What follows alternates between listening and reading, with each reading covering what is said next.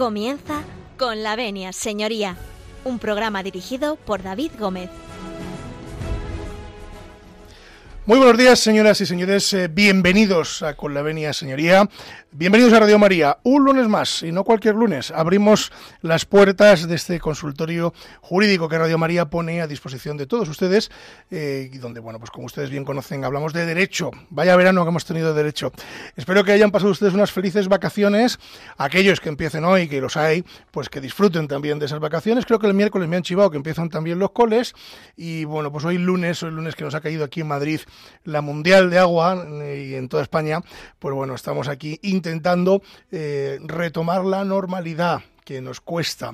Así que bueno, si nos dan ustedes su permiso, nosotros vamos a comenzar hoy un programa muy interesante que además tiene que ver mucho con el verano. En el verano han pasado muchas cosas judiciales y vamos a repasar eh, de alguna forma todas y cada una de ellas. Pueden ustedes ponerse en contacto con nosotros en el correo electrónico con la venia arroba radiomaria.es. Que no tienen bolígrafo, que no tienen papel, cojan boli y papel, que les repito, con la venia arroba radiomaria.es. También pueden ponerse en contacto a través de la página web www.radiomaria.es. Y ya que tienen ustedes papel y bolígrafo, tomen nota de la, de la, dirección postal, que es Avenida del Paseo de Lanceros número 2 en Madrid, al programa Con la Venia, señoría. Dicho esto, si ustedes nos dan su permiso, nosotros eh, entramos en sus casas, en sus hogares, en aquellos lugares donde ustedes nos escuchan. Mi madre en concreto hoy va camino eh, de, de, de, Asturias, así que la, como va en el coche y nos va escuchando, pues aquellos que vayan en el coche, precaución, que hace un día muy malo. Precaución y, y buen viaje. Así es, don José María, y, y, que lleguen a destino. Así que con el permiso de todos ustedes, ya han escuchado aquí don José María, que viene morenito, luego hablaremos con él. Nosotros comenzamos.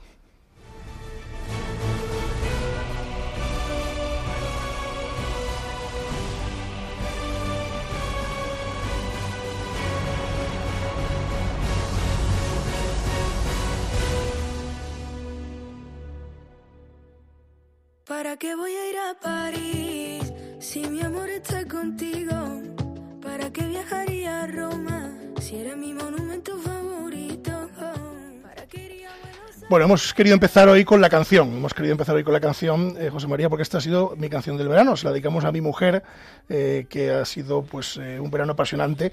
Después de decir si quiero, así que que nos estará escuchando y yo se la dedico con un especial cariño. Porque nuestro amor es algo sencillito, es la cosa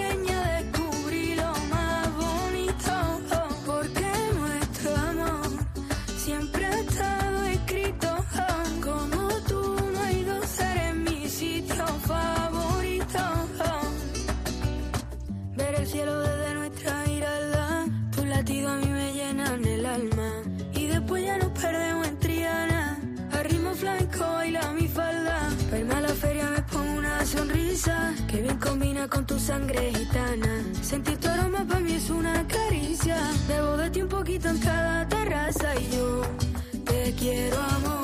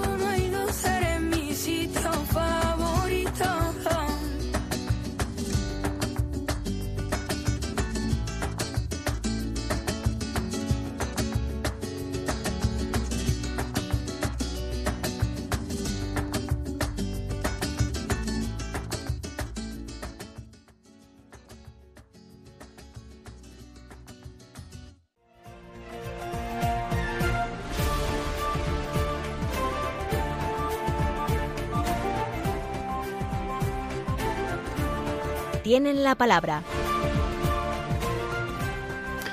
Pues tiene la palabra. El orden de los factores no altera el resultado, querido don José María. Acabamos de escuchar a Marta Santos, que ha sido, al menos para mí, eh, la canción del verano, que es una artista maravillosa, que, que, bueno, pues que nos ha puesto banda sonora, al menos a mi mujer y a mí este verano. Por eso se la he dedicado. La he oído en alguna ocasión este mes de agosto. Sí, ¿verdad? Eh, ¿Cómo está usted, don José María? Venimos un poco iguales. Sí, No nos hemos puesto de acuerdo. Camisa azul, chaqueta azul. ¿No, ¿no será que trabajamos no, juntos? pa- Parece el uniforme corporativo, pero no, pero no lo es. No lo es. Viene usted morenito. Cuéntenos qué tal el, el- calor en Madrid. Horrible, ¿no? Inmenso, tremendo, deseando que se terminara. Porque a mí que me gusta el calor, pero no, esa, no esa esos exageración, calores. no esa brutalidad de calor, 40 grados a la sombra. Menos mal que la piscina aliviaba y, y los gazpachos bien fríos. Hombre, hombre, por favor. Queda la verdad que ha sido un calor horrible. Ha hecho calor hasta en Pedro Bernardo, no se le cuento. O sea que un calor horrible, una de las semanas terribles. Pero bueno, allí en Pedro Bernardo hemos aguantado bien el envite. Sí, sí. ¿eh? Entre la garganta de la Eliza y la piscina del sí, Corchuelo, pues hemos hecho un poquito Y de hemos, refresco. pasado, y hemos pasado el contraste de tener fresco y frío en Madrid, ¿eh? Sí. En Madrid sí, sí, sí, capital. sí. Madrid ¿eh? capital, sí, sí. Y bueno, y en toda España. Y hoy terrible, desde ayer nos azota una dana y bueno, pues hemos estado, Bueno. los madrileños han estado locos con los avisos esos que ha mandado la Comunidad de Madrid, pero que bueno, que en algunos sitios ha caído con mucha, mucha fuerza, ¿eh? mucha fuerza. Yo creo que eran tormentas un poco aisladas, Claro, claro, pero claro. han caído y han hecho grandes destrozos en el resto del país. Hay de- también debate, hay que, eh, opiniones en contra, a favor. Yo creo que ha sido a favor, yo sí a favor. Sí, yo también. Yo a favor, porque, porque porque no me- es un- en un- Madrid No es un alarmismo, es, no, una, es una prevención. es una prevención, oye, natural, lógica, de sentido común, Es una prevención que además está correcta. y me ha parecido correcto. Y además yo cuando yo venía de viaje, venía del Pirineo catalán, eh, de Lérida concretamente, y escuchábamos en las noticias como tristemente habían perdido la vida dos personas en Huesca a raíz de, esta, y- de esta situación, con lo cual pues eh, Esta mañana toda dos- prevención es dos poca. personas en Toledo, Sí. eh, ha sido, bueno, ha sido bastante fuerte, sí. Don José María, eh, vamos a hablar hoy de largo y tendido Vamos a hablar hoy de algo tan caliente y tan candente como es la pena de muerte, ¿no? también conocida como pena capital. como la pena capital. Vamos a hablar de ello, sí.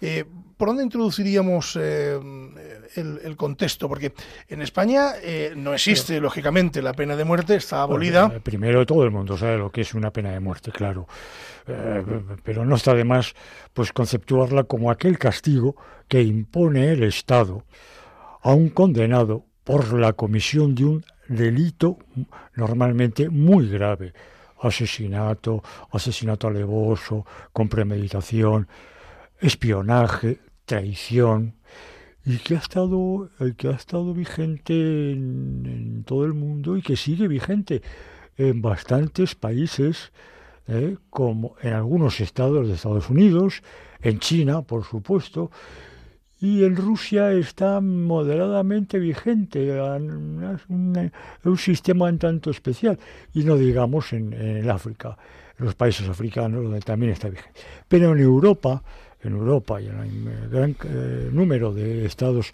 americanos del norte, pues está abolida.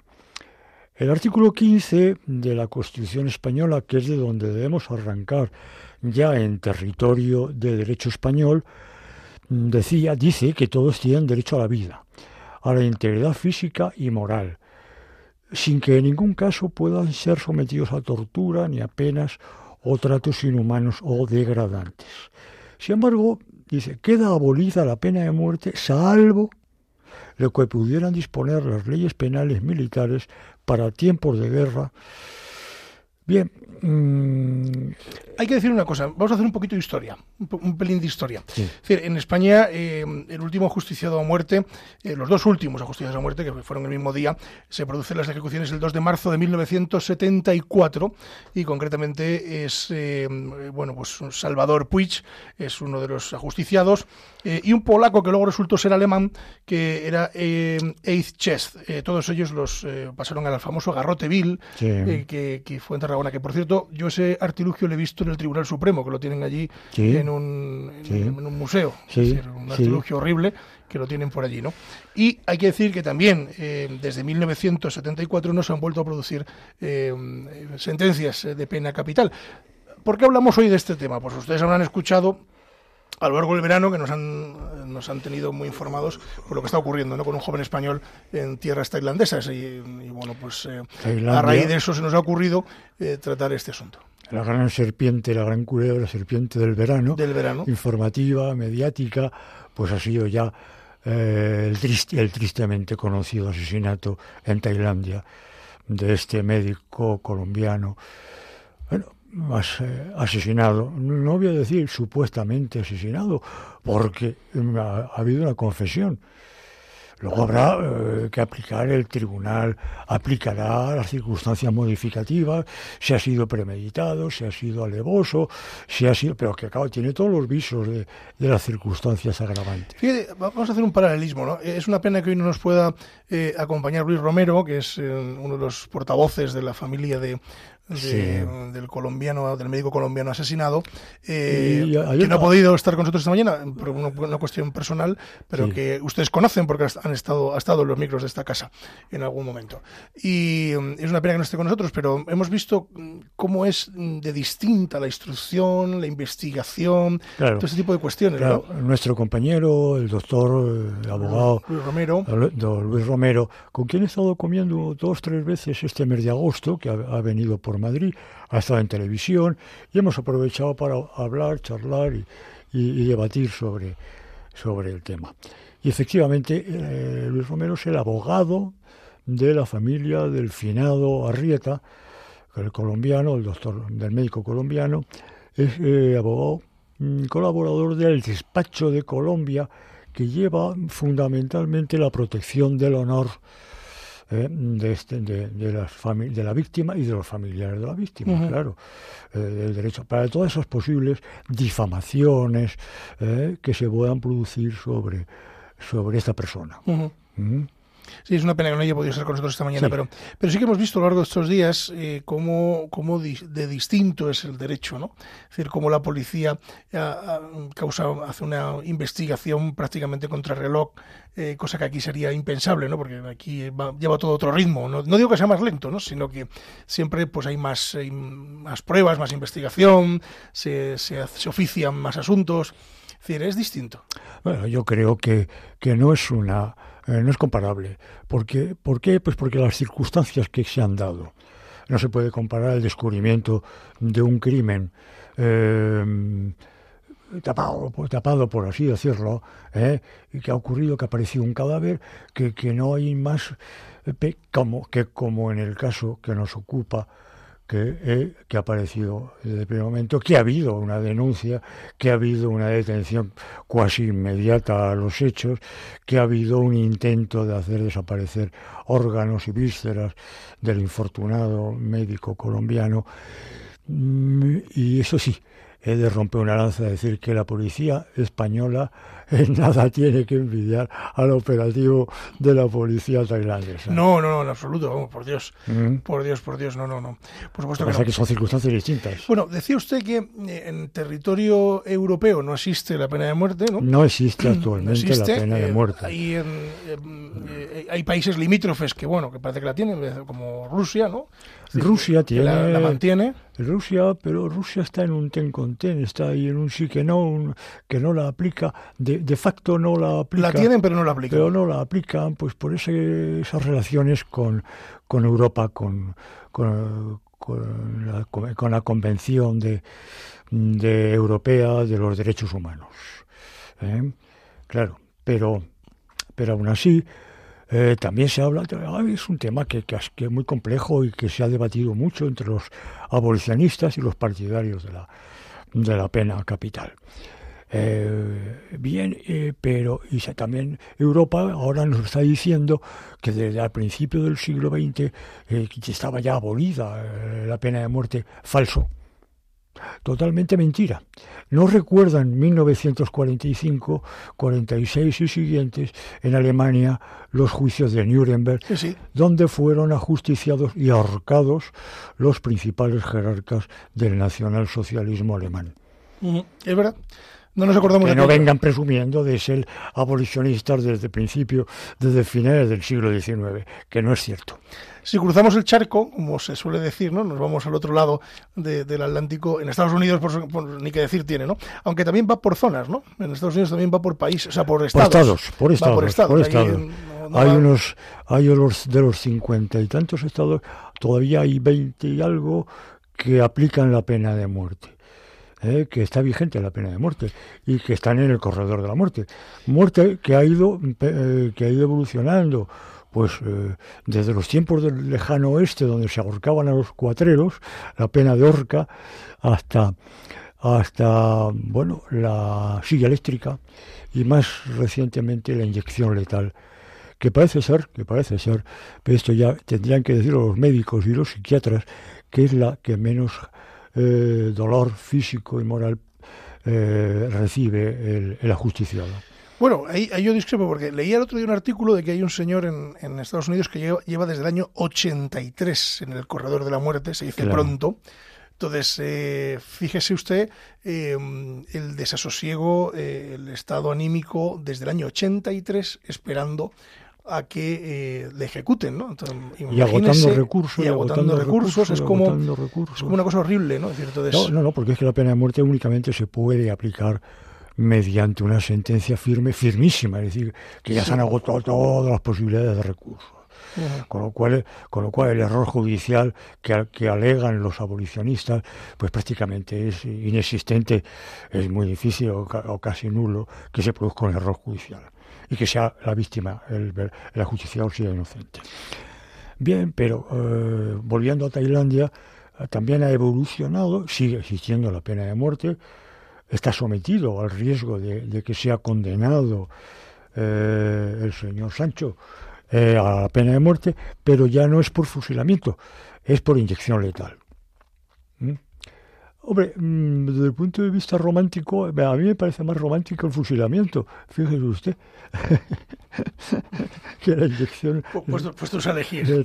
Pero vamos, en cualquier caso, en cualquier caso, yo no tomo partido ni por el abolicionismo. Qué distinto por- es, eh, don José María, nuestro sistema penitenciario, ¿verdad? Al resto Bueno, del claro, mundo, ¿no? claro, claro. Hombre, fíjese No, usted, no digo de Europa, ¿eh? digo al resto del mundo. fíjese usted que mientras en otros países, la mayoría de los países del mundo, tienen eh, la cadena, lo que se llama la cadena perpetua, es decir, la pena eh, mientras viva el, el, el ajusticiado, vamos en este caso, Va a estar condenado. culpa- el, culpa- el condenado, culpable, pues en España tenemos una innovación, una novedad, una como siempre buscando los, los cinco pies al gato, que es la prisión permanente revisable. Hombre, ¿qué se- ¿en qué se parece, en qué se diferencia la cadena perpetua? Bueno, la cadena perpetua acabamos de decir lo que es, ¿eh? en términos coloquiales. Mientras que la prisión permanente revisable es estar, bueno, pues en esa incertidumbre de que me han condenado muchos años y que me pueden revisar la condena o no. Para mí es un peligro. Para mí es un peligro porque crea una inseguridad jurídica y se estará siempre a lo que opine el poder político en ese momento, si la revisa o no la revisa, si amnistía, si indulta. ¿eh? Me parece mucho más loable, mucho más serio el indulto real o el indulto por parte del presidente de la nación que en ese momento vaya a aplicar o no la pena de muerte. Mm, mucho más, desde luego. Bueno, ¿le parece que hagamos un alto en el camino? Nos hemos puesto muy serios eh, con, con este tema. Vamos a abrir, Es que los, tema- es que el vamos a abrir los teléfonos eh, para el directo eh, a la vuelta de la canción que nos trae usted eh, esta mañana.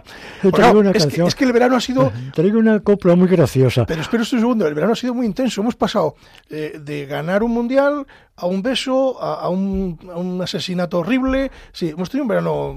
eh, Sí, empezó, fin. empezó con un asesinato execrable, terrible, ah, tremendo, brutal.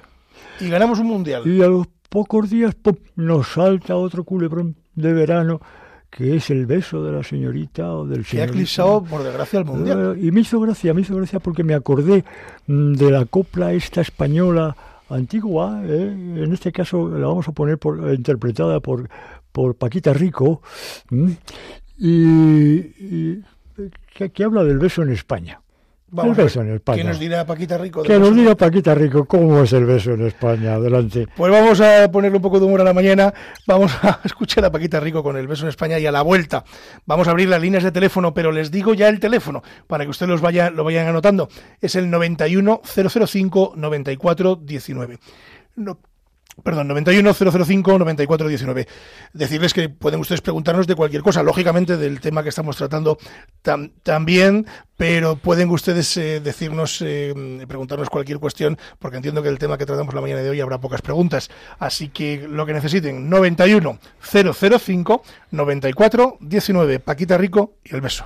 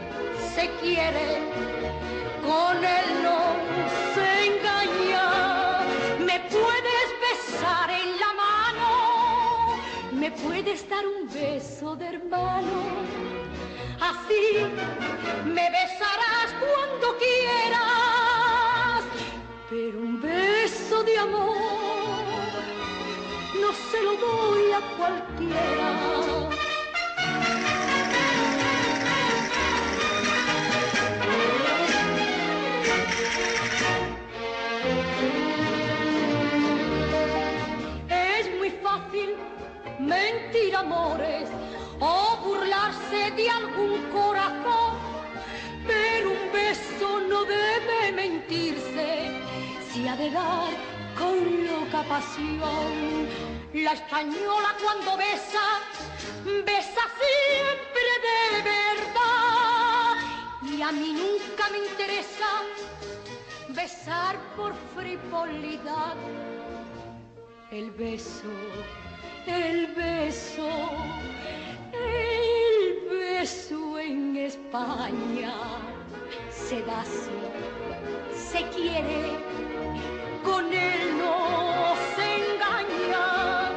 Me puedes besar en la mano, me puedes dar un beso de hermano. Así me besarás cuando quieras, pero un beso de amor no se lo doy a cualquiera.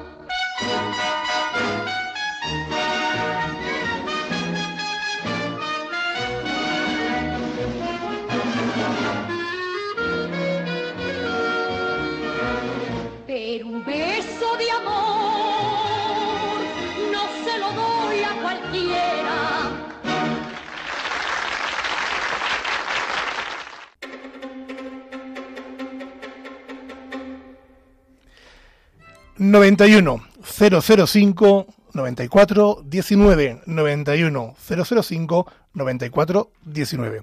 Anímense a llamarnos y a participar con nosotros en la tertulia.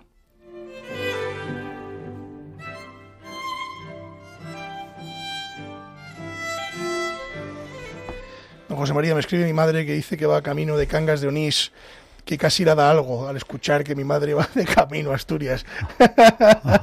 mi recuerdo, Sí, no habla de nada, por Dios, que las madres tienen que ser eternas. mi, re- mi recuerdo y mi saludo eh, y mi recuerdo más afectuoso a, a doña Esperanza y mi- de eso, cuidadito doña Esperanza con el volante, ¿eh? Sí, no, va Valentín conduciéndose y que le diremos que precaución, amigo Valentín. Precaución. Bueno, creo que tenemos una llamada de teléfono. eh, creo que nos vamos hasta Castellón, hasta Torreblanca, porque allí tenemos a Vicente. Vicente, buenos días. Hola, buenos días. Buenos días. ¿En qué podemos ayudarle, Vicente? Bueno, es una, es una simple cuestión que no la entiendo. A ver, por ejemplo, eh, sé que no viene al caso. No, no, vamos. Si al- si- Lo que usted necesite, si al, si al señor Rubiales, por un simple beso, consentido o no, no lo discuto, ni que esté bien, habría que haberlo, haberlo hecho dimitir hace muchos años. ¿Le quieren hacer dimitir? ¿Qué habría que hacer con un señor que nos está violando todos los días? A todas las horas, cada minuto, cada segundo que pasa, nos está amargando la vida, nos es- está arruinando el país. A este señor que habría que hacer Con- condenarlo al paredón. Bueno, pues es algo muy personal esto, sí, Vicente. y muy y muy político, Y, desde luego. y tratamos en esta emisora, Vicente, tratamos de eludir en lo posible los comentarios políticos y, por supuesto, las opiniones políticas. Sí, desde luego. Aún así, bueno, pues le, le adelanto, le adelanto, Vicente, no obstante, que cada delito tiene su pena, cada pena tiene su penitencia y hay y que hay una graduación de penas, depende del tipo de delito, y que en definitiva son los tribunales los que tienen que apreciar esos eh, hechos concretos y esas circunstancias modificativas de la responsabilidad criminal para aplicar la pena correspondiente. Dicho queda, nos vamos a Valladolid. A ver qué tal tiempo A hace por Valladolid. Valladolid. Uf. Porque allí tenemos a Alejandro. Alejandro, buenos días. Buenos días, señores. Me parece que han dicho ustedes que los últimos ejecutados en España fueron en 1974. Sí. Y creo que fueron en, mil no- en septiembre de 1975. Sí, sí, efectivamente, efectivamente, ha habido un lapsus. Bueno, no, no, es- hablamos, sí, es que son ejecutados Eh, distintos. sí. No, no tiene nada que ver, pero sí, sí, Sí, sí, sí, porque efectivamente la Constitución entra en vigor en el año 1978, pero anteriormente, anteriormente eh, hasta 1975 se habían cometido algún, o se había ejecutado con pena capital algún condenado a muerte. Lleva usted razón. sí. Sí, yo, yo me refería únicamente a los del garrote vil, que eran los que sentenciaban, eh, digamos, con el, tribu- el tribunal militar, ¿no? Sí que es cierto que luego en el 75 fueron fusilados, es verdad lo que dice, Claro, claro. lo que dice Alejandro, eh, eh, José Humberto Vena, José Luis Sánchez, eh, José Pérez, eh, bueno, En todos ellos efecto. miembros, miembros de entonces de la banda terrorista ETA. En efecto. Sí, eso, yo me refería a sentencias eh, del garrote vil, que eran distintas. En efecto. distintas. Y fue la, ya la Constitución del 78 la que zanjó definitivamente la- y, y estableció la abolición de la pena de muerte, aunque con esa salvedad que hemos hecho antes de la, de la justicia militar, que también la justicia militar para tiempos de guerra, por ley 11 barra 1995 de 27 de noviembre, también queda, deja fuera del Código Penal Militar la pena de muerte. Exacto, bueno, pues ha, aclarado queda el asunto y, y le damos las gracias a don Alejandro de Valladolid por la puntualización, porque Por supuesto. efectivamente fue así. 91 005 94 19 91 005 94 19. Bueno, nosotros seguimos avanzando en, la pena capital, eh, que en nuestro caso, como bien apuntaban por aquí también don Alejandro, bueno, pues a, partir de la Constitución eh, se, abuele, se abole totalmente y por lo tanto, pues, eh, bueno, pues queda sin, sin efecto. Sí que es cierto que nuestro sistema penitenciario, don José María, es un sistema penitenciario que hay veces que cuando yo daba clase eh, a los alumnos les costaba mucho entender lo que era el sistema penitenciario, que, era un sistema penitenciario de reinserción. Sí que es cierto que la estadística dice que más del 80% de los presos que entran en prisión no vuelven a delinquir. Eh, lo que pasa que, eh, ¿qué es lo que vemos habitualmente en las noticias? Aquellos que reinciden, ¿no? que parece como que, que han vuelto otra vez y tal, pero eh, hay una población reclusa muy mayoritaria que, que bueno, pues eh, ha cumplido su pena, salen de prisión y vuelven a hacer una vida normal eh, de, algún- de alguna manera, ¿no? Sí que es cierto que lo único, lo que vemos en los medios de comunicación, que siempre es un poco más alarmante, es aquellas personas que, que salen de prisión y vuelven a, Mire usted, a- a delinquir. mire usted, por mi experiencia profesional, Eso, por eso le quiero preguntar a usted, que usted es mi penalista. experiencia profesional como penalista, eh, he formado ya mi criterio, mi opinión, hace, hace años. Le voy a contar un caso, un caso eh, concreto. Un matrimonio mm, al servicio de una familia acomodada viaja a Argentina con la familia. Él al servicio como chofer, como jardinero, y la mujer, pues, personas muy, muy humildes, pero muy honradas, muy honestas, como cocinera, como ama de llaves, como ama de cría, están en Argentina una temporada. Próxima e inminente el, regreso a España, eh, se apiadan de un niño muy pequeño. La madre ven y tratan, gestionan la adopción de ese, de ese niño en Argentina para traerlo a España, para darle unos estudios, porque la madre era prostituta y el padre un alcohólico, eh, empedernido, con malos tratos a, a la, madre y al niño, y bueno, se lo traen a España. Eh, el padre decía también que, además de alcohólico, con ínfulas, de gr- grandilocuentes, de, de aparentar mucho dinero, de estafador, estafador. Vienen a España y cuando llegan a mi despacho el niño ya ha crecido bastante, ya está bastante crecidito, ya es mayor de edad, han pasado los años y los padres vienen llorando a mi, al despacho para que defienda a su hijo que está detenido eh, en prisión preventiva por una serie de estafas. El muchacho se dedicaba a alojarse en los mejores hoteles de Madrid, capital, Rich, Palace, Wellington, eh, entre otros.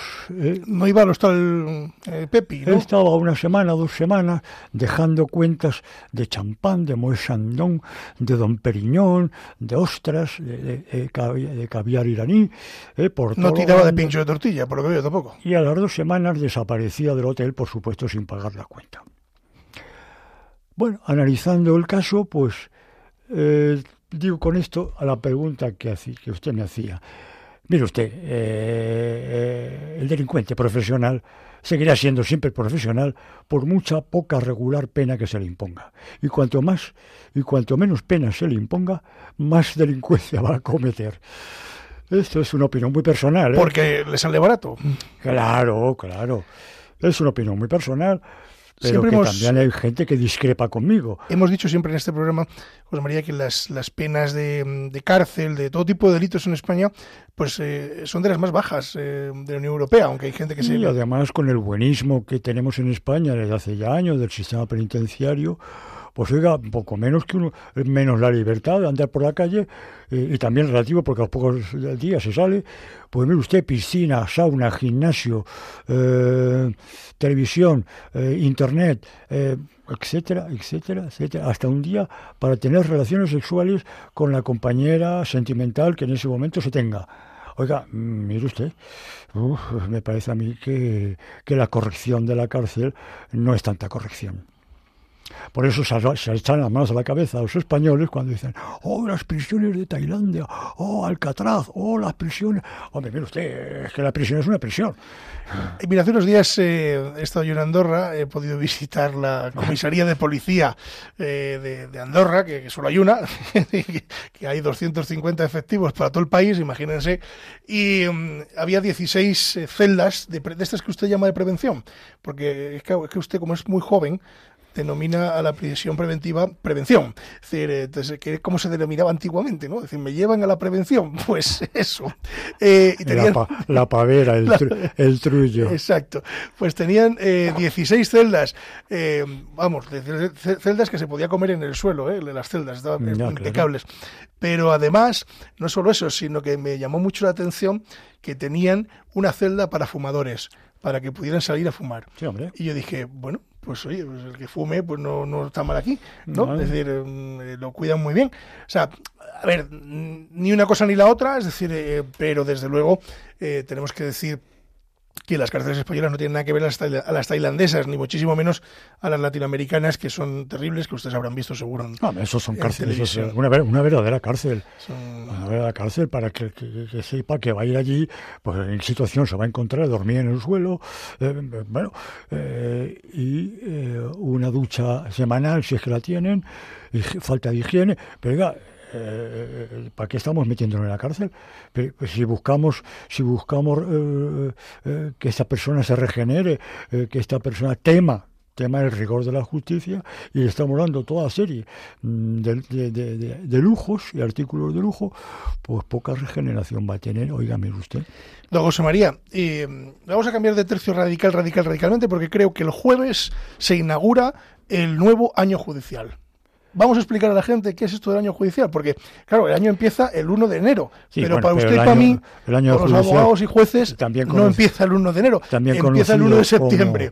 también conocido como apertura de tribunales y la apertura solemne que preside que preside Su Majestad el Rey eh, en el Tribunal Supremo, pues efectivamente es en esa fecha que, que usted dice. Creo que va a ser el La 4, apertura eh, de- concretamente el jueves, me parece que va a ser el jueves, este Claro. jueves, no sé si es 4 o no, este- No, este- cuatro hoy es es hoy. 4 hoy, perdón, eh, entonces El no, el jueves, el jueves que es 6, ¿no? Si mal no me fallan los cálculos. Eh, miércoles- 7, no a ti, no, eh, vengo fatal. siete me, estará, me jueves. estará apuntando por aquí. Los ¿no? colegios, los colegios empiezan el 6. Los colegios el, empiezan el el miércoles 6. 6, pues el 7. Y el 7. Venga, el 7, que hemos acertado. El 7, la el 7 apertura va el rey al Tribunal Supremo a inaugurar el, La apertura el, del co- tribunal. el- el curso, el cole. el informe el, cole informe jurídico. el informe del Ministerio Fiscal sobre sobre la, la incidencia el porcentaje de aumento iba a decir de- o disminución el aumento de delitos en España etcétera etcétera y cuando ya los tribunales empiezan aunque ya a mí, a mí hoy ya me han dictado una resolución A mí el viernes ya me dictaron resoluciones. el eh, viernes. pen- penal ya eh, con recepción de los autos en el juzgado superior para enjuiciamiento y fallo. Eh, todavía sin fecha de juicio, pero que ya han llegado los autos después de casi dos años, está en instrucción un delito no, de- no sin ninguna complejidad. Bueno, eh, yo no, me, no sé si me ganará usted, a lo mejor sí.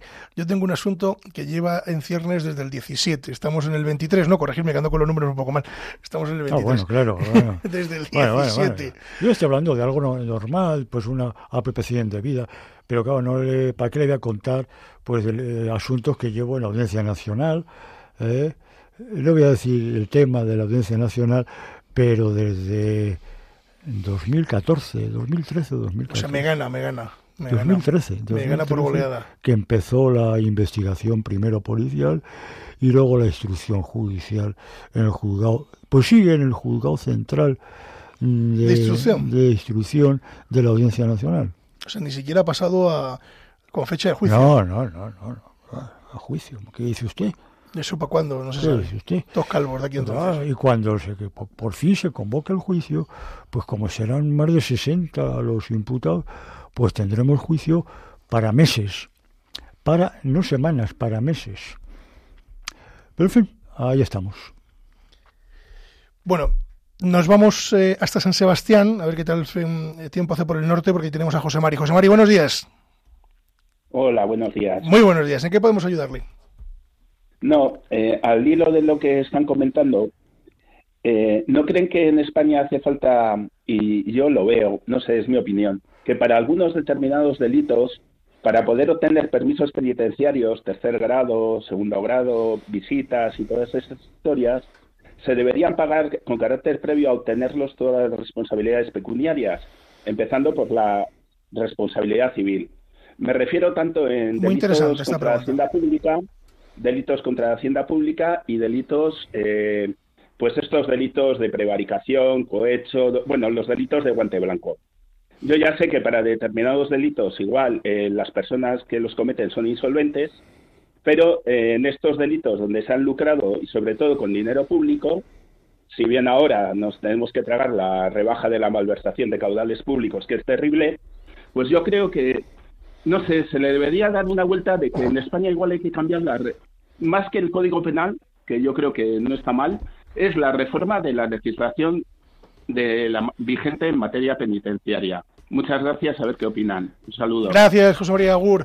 Eh, un saludo. Mm, ¿Qué opina usted, José María? Está prevista, la, junto con la responsabilidad penal, está prevista la responsabilidad civil dimanante del delito. Está en el Código Penal y se está aplicando. Lo que ocurre, como usted decía, que en la gran mayoría de los casos, pues, pues se genera, se genera de- intencionadamente, sabiendo, asesorado por sus equipos de juristas, que eh, la responsabilidad civil pues va a pechar sobre sus bienes y cuando antes incluso de ser em, abierta la investigación, pues se genera una insolvencia.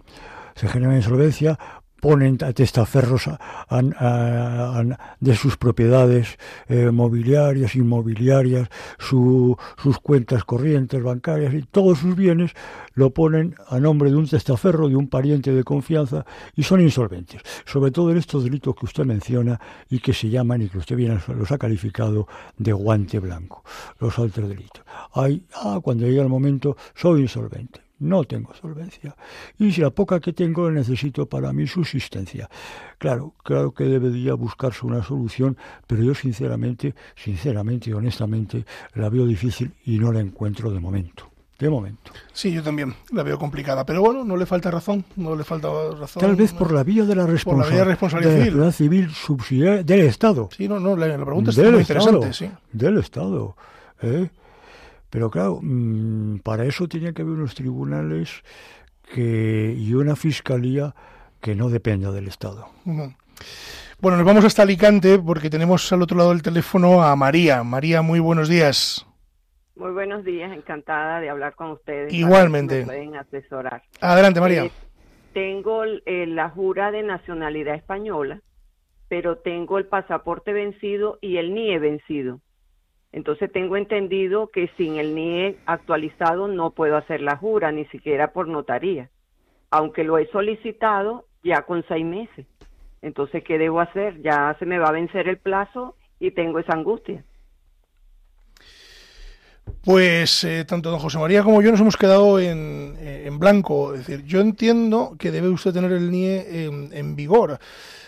Pero eso, mm, no sé si tiene usted algún letrado que le esté asesorando con, con el tema de la nacionalidad, dirigirse a él, porque aquí nos acaba de pillar en, en blanco, ¿no? Porque aquí normalmente en Yo es una, es, extranjería... una, es una materia que desconozco. Claro, Y lamento no poder ayudarla yo en también, esta materia. yo también. Aquí en extranjería normalmente siempre ha venido Marian Ramos, que es la que nos ha Claro. echado un cable en, en este tema, que es experta en esto. Podemos recomendarla a Claro. a- un compañero. Tiene que acudir a un compañero de extranjería y preguntar este asunto. Que- De todos modos, no sé si donde usted va a hacer la jura eh, le pueden también informar de esto. No sé si con cita previa, no sé si en algún teléfono.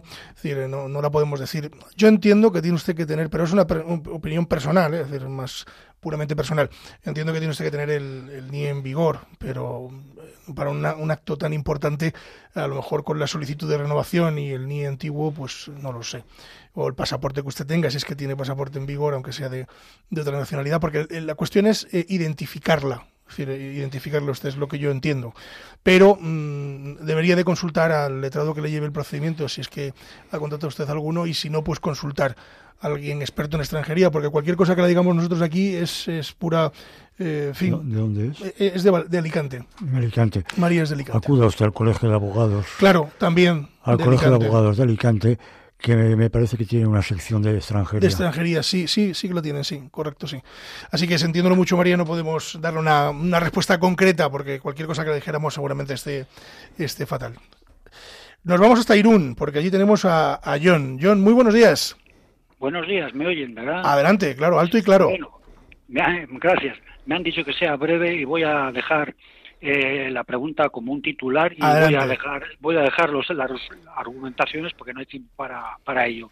Vamos a ver, en la cárcel eh, yo pienso que bajo un punto de vista cristiano, pues deberían de estar los que son peligrosos que salgan fuera de la cárcel, pero no tener la cárcel como un decir, vamos a ver, tienes, has hecho tal fechoría hasta 30 años o X, lo que sea, y hasta que no los cumplas no sales. Eso es destrozarle la vida eh, personal, familiar, laboral a una persona.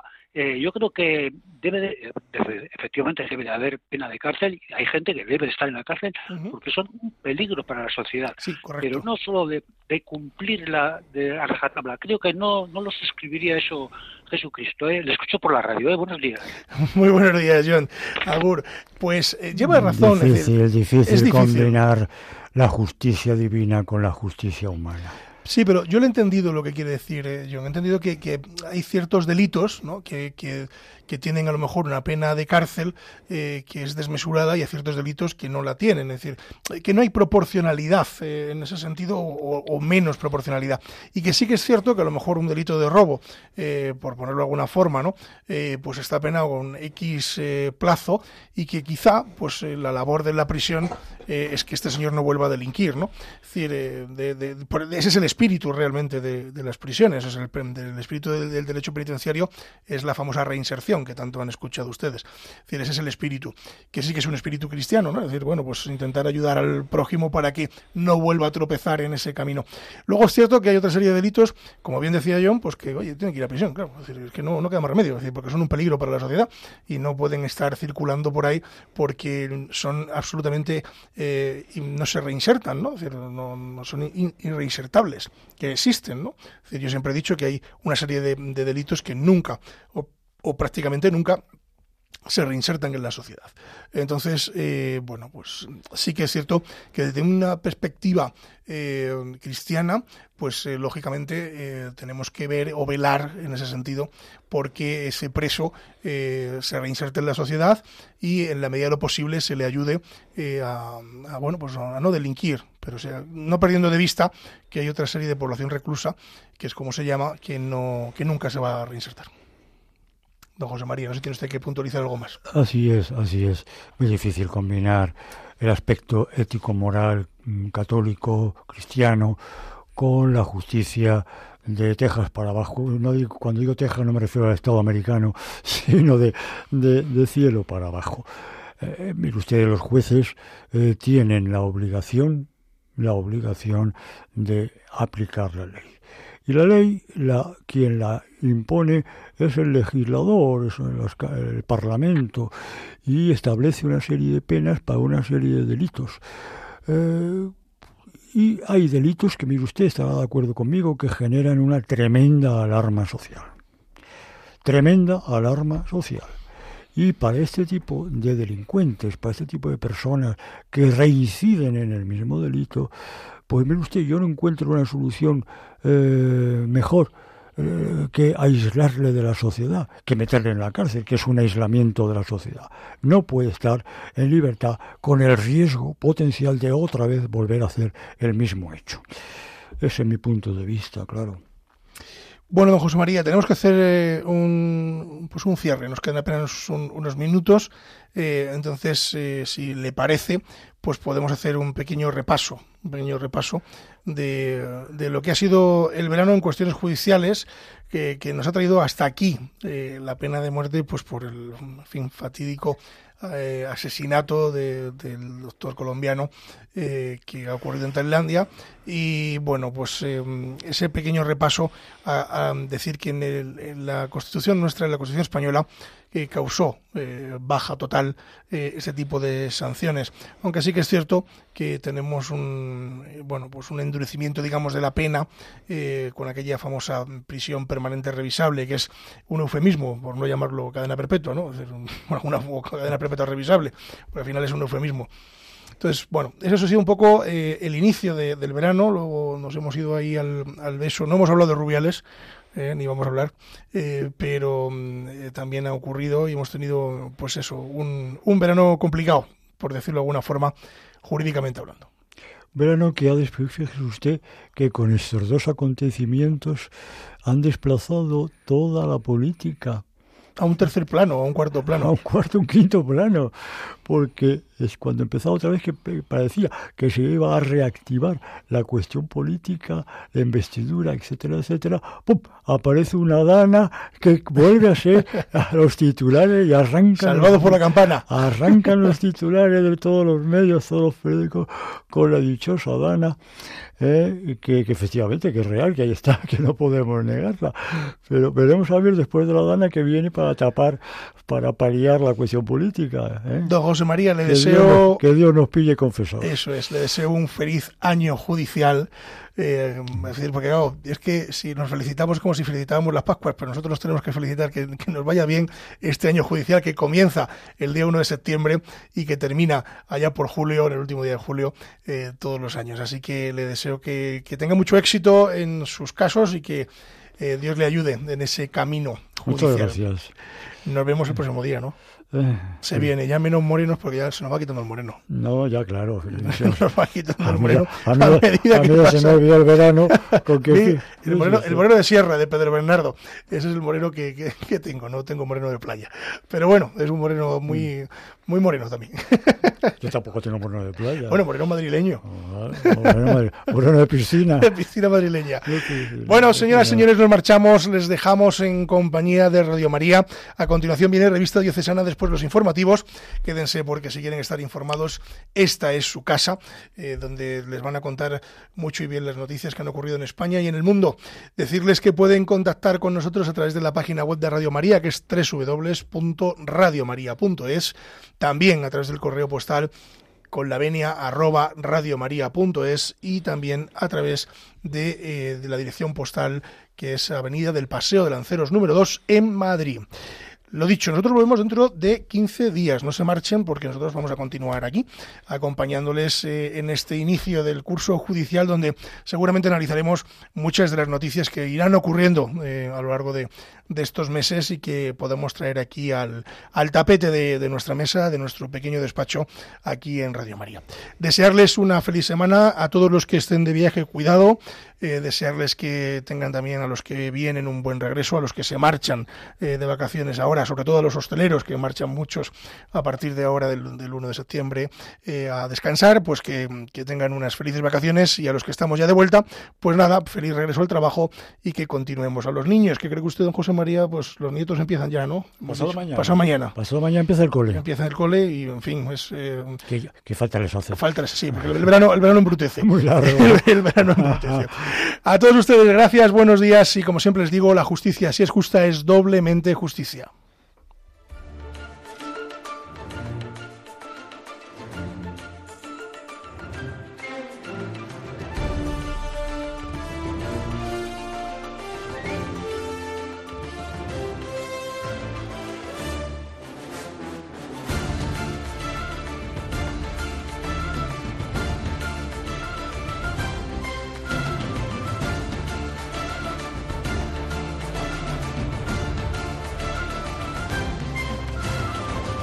Les hemos ofrecido Con la Venia, Señoría, un programa dirigido por David Gómez.